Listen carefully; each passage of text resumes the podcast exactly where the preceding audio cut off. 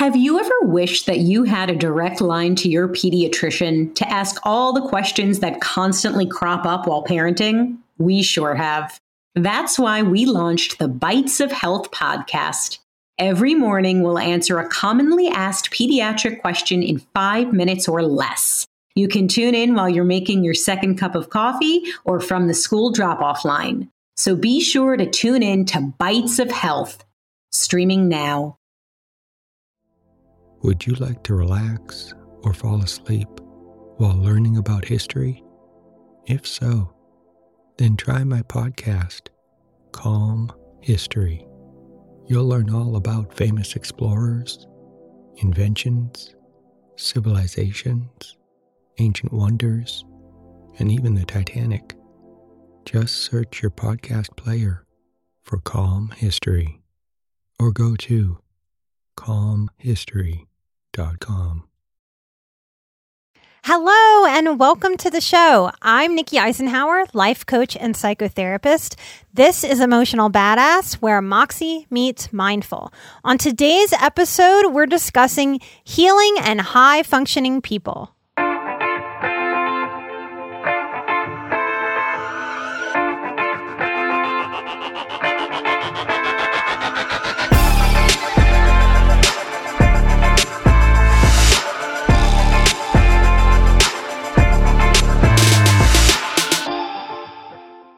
So today I want to talk about healing and high functioning people.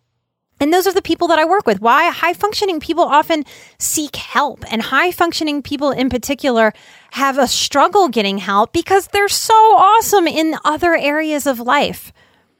Often I work with people who have lots of business or professional success, or they have lots of school success, or they have lots of family success with their children. They've done a much better job with their children than they feel like they mm, sort of received from their parents. So I think as high functioning people, because we're so smart, because we're so highly sensitive, we often have a lot of success in, in one or a couple areas, but then we have some other areas where we really are flailing. We don't know what we're doing. And that high functioning success in this other area really in a way, screws us over in the getting help department. Our psyches, what's normal is for our psyches to look at that and to say, wow, like I did really well in school. If I did so well in school and I'm so smart, I should be able to figure out this depression stuff on my own. And so it's because of our success, our high functioning in other areas, that can often impede us being able to open up to receiving help in other areas. So I want to talk about universal characteristics that I see. These are generalizations, but I see it in enough of you and I identify with these myself that I think they're worth naming. High functioning people that benefit from healing work, they're often highly observant. They can report an intuitive knowing when something's just not right or something's off. They might not be able to put their finger on it, but they can look back on their lives and know that they've they've had some element of observing their families, their work families, their church families, their friendships. They sit back and they watch. These are people who on vacation really like sitting on the beach and people watching. Right? We like observing. We learn that way. Often high functioning people and highly sensitive people have a practical intelligence. Practical intelligence is a kind of intelligence that's really hard to define. Like, I think I have a practical intelligence in healing. I really help people do the healing work. If you ask me to describe what that healing work is, it's a little trickier. And I used to question myself when I would get in other professional circles because I don't have the typical, there's normal again, the normal kind of knowledge that I can recall. I've studied, I've passed all the tests, but I can't really tell you the date that a theory, uh, that a theorist created a theory and it began being worked on. I can't remember dates and names that way, that kind of specific knowledge that I think most of us see as, as knowing the things, right? In practical intelligence, you might be able to organize a closet really, really well, really efficiently and if someone comes along and looks at that closet and says, wow, how did you know how to do that? you don't really know how to explain how you know how to do that. You have a practical intelligence. People who can intuitively cook without a recipe. There's a practical intelligence there. We're, and as feelers, I believe, I've come to believe that we're feeling out a lot of our world and feeling out a lot of knowing, which is a different way to learn than reading some facts and absorbing the facts and then applying the facts. And with today's show today, just like every show, what I'm trying to do with Emotional Badass and in my work with individuals, I'm trying to help put words to some of these feelings and processes that maybe don't really have finite words and descriptors. That's its own kind of practical intelligence. We can have a killer sense of humor. Now, if we have abuse or neglect in our histories, that sense of humor can be darker than the average person. Why? What I've come to believe is that our psyche, if we're abused or neglected, is pushed to some dark corners. Corners we wouldn't have gone to, we wouldn't have explored in our own right. But that's part of what abuse does. It's one of those strange side effects you don't ever really hear anybody name or talk about. It's why a lot of my clients like working with me. I think for the first time, they can see and maybe value their sense of humor and really see it as an asset and a healing force. But it's true, our sense of humors can be darker or stranger. High functioning people who have dysfunctional backgrounds often excel at school. So I'm a believer that a lot of the professionals out there, of course, the other therapist, why, why else would we get called into this field if we weren't figuring ourselves out first and then wanting to give back and help other people in the world? But I think a lot of us go into school and there's a simplicity there if home life was chaotic or stressful. You tell me to study these things in a spelling class, I spell, I study, I spell, I get a good grade. That teacher looks at me and smiles and writes A plus on my paper. There's a simplicity there that's really, really motivating for highly sensitive people. And I think it, it takes a highly sensitive person and creates a high functioning person because where we might have a lot of struggle in our home life, or maybe fitting in at church or fitting in socially, whatever our struggle is as a highly sensitive person growing up, I think we can exhale when something is very simple and we can do it. And that motivates us to keep doing it. So I think a lot of us go very far in school. We don't just get through high school, we tend to get one degree, often a master's degree, if not going forward for a PhD.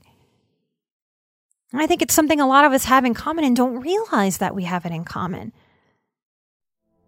Would you like to relax or fall asleep while learning about pivotal moments in history? If so, then try my new podcast, Calm History.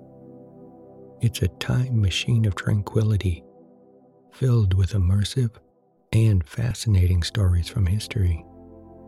Prior episodes include the Pilgrims, Marco Polo, Henry Ford, Joan of Arc, Jackie Robinson, Klondike Gold Rush, Ancient Greek Olympics, Easter Island, and the Great Pyramid of Giza. There's also a six part series about the Titanic. Just search your podcast player for Calm History or go to calmhistory.com. What's tragic to me is that we think that we have to mask that high functionality and be high functioning in every single area of our lives. And I'm hoping you can hear that that being emotionally badass really means that we can drop those masks. We can be super effective in some areas and it is more effective in our present and in our future and to heal our past if we can look at those areas where we do need some help and we can effectively allow that help to come in. we tend to be people pleasers. Why? We're highly sensitive. We're highly observant. We do really well in school. Maybe it's as simple as, ooh, that first A that I got really pleased that teacher. And I felt some good feelings. I felt uplifted. I felt good job reflected in her eyes to me. I felt good internally at accomplishing something. We like to please people naturally because we can also feel how other people feel if we're highly sensitive and we're empathic. So we get a lot of payoff for helping other people feel good. That's a wonderful, beautiful thing. It only becomes dysfunctional if my people pleasing comes above and beyond taking care of myself.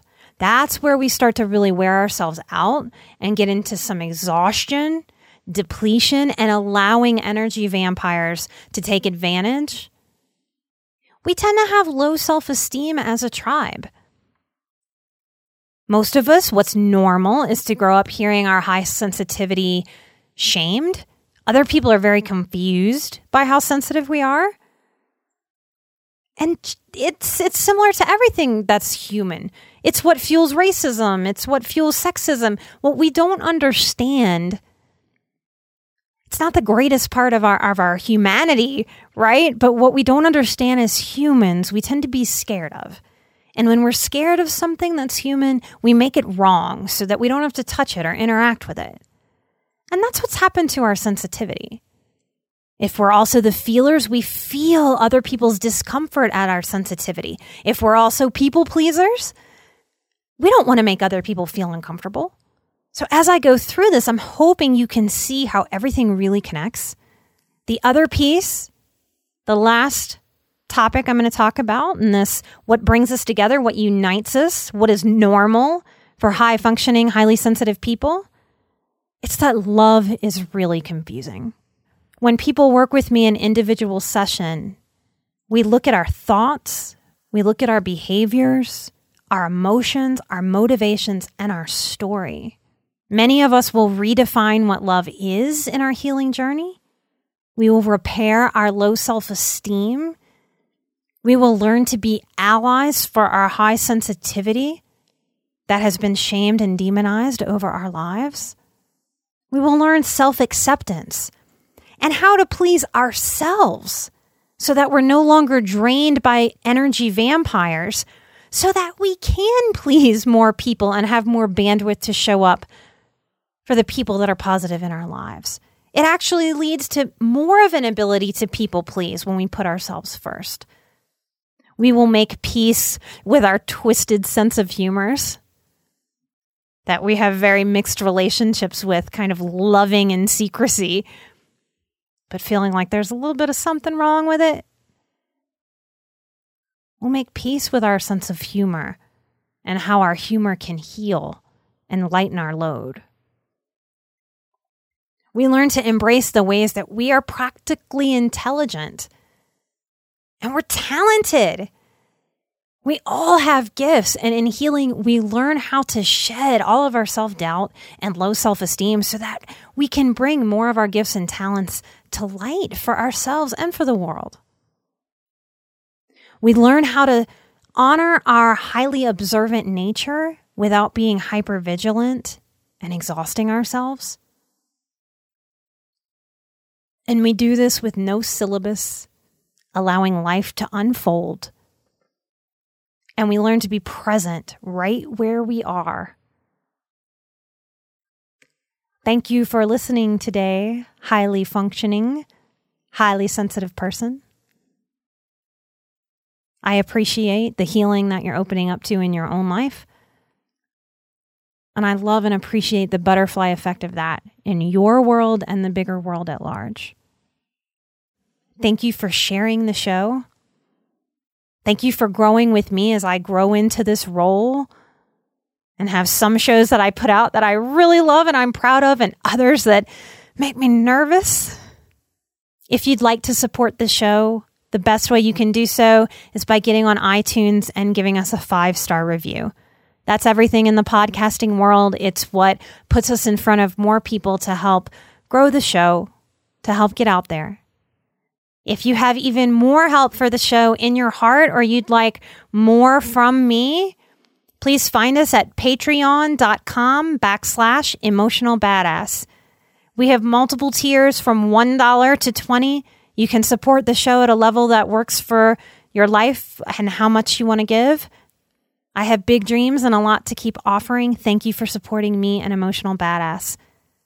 I'm Nikki Eisenhauer life coach and psychotherapist, and this has been Emotional Badass, where Moxie meets mindful. Thank you so much. Bye bye.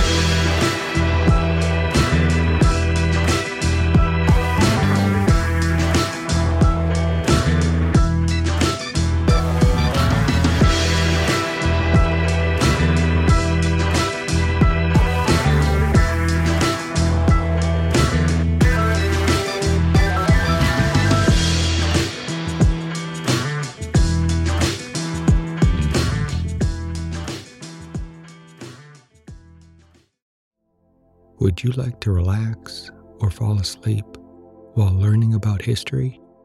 If so, then try my podcast, Calm History. You'll learn all about famous explorers, inventions, civilizations, ancient wonders, and even the Titanic. Just search your podcast player for Calm History or go to calmhistory.com.